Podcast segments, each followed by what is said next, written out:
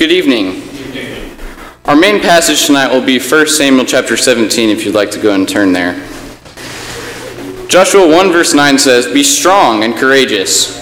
Do not be frightened and do not be dismayed, for the Lord your God is with you wherever you go. Our thoughts tonight will come from the account of David and Goliath, found in 1 Samuel 17. We will only look at a few verses during this study, so if you have not read it recently, I would encourage you to go home and read it. It's a great story. When Goliath comes down in all of his nine foot scariness, not only does he mock and defy Israel, he also mocks God. Now, you would think someone would be like, hey, this guy is mocking our God. We should probably do something about it. You would think that Goliath mocking God would make someone really, really mad. But the emotion, the only emotion we see in this passage evoked in the Israelites is fear and self pity. They don't have faith in themselves to defeat Goliath, and they certainly do not have faith in God. The only person in this story that has any of the right reactions is David.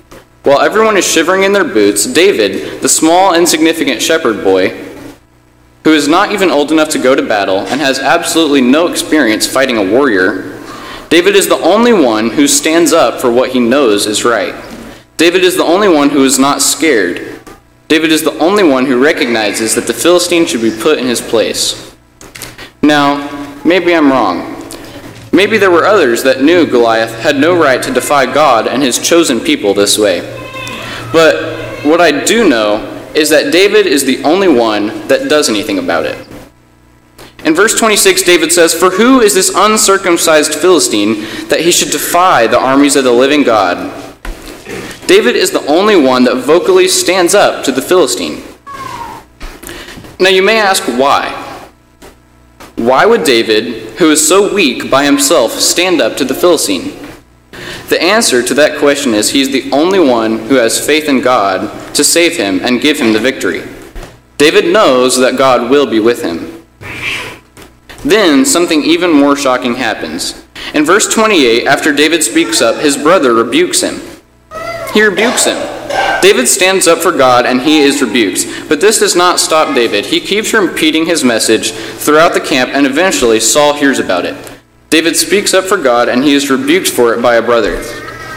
In verse 32, when Saul calls David to him, David does not hesitate. He immediately tells Saul, Let no one lose heart on account of this Philistine. Your servant will go and fight for him.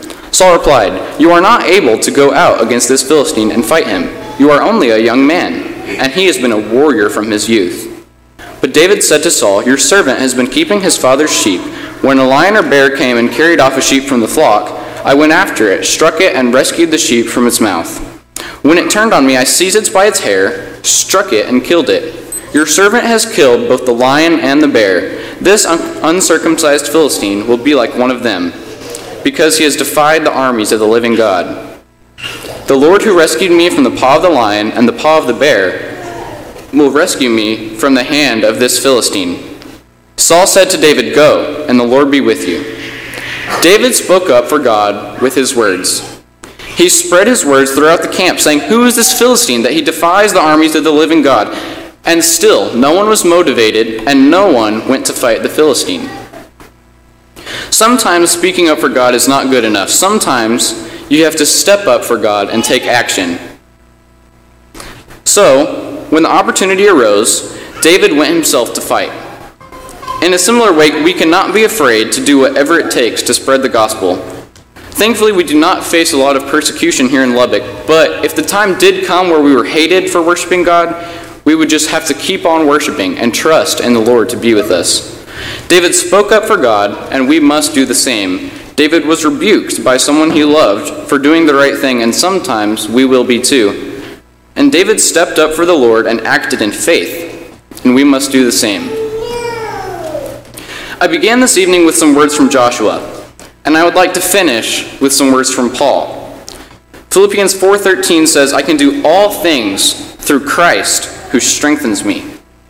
If there is anyone here who would like to be baptized into Christ or has a spiritual request of the church, please come forward as we stand and sing.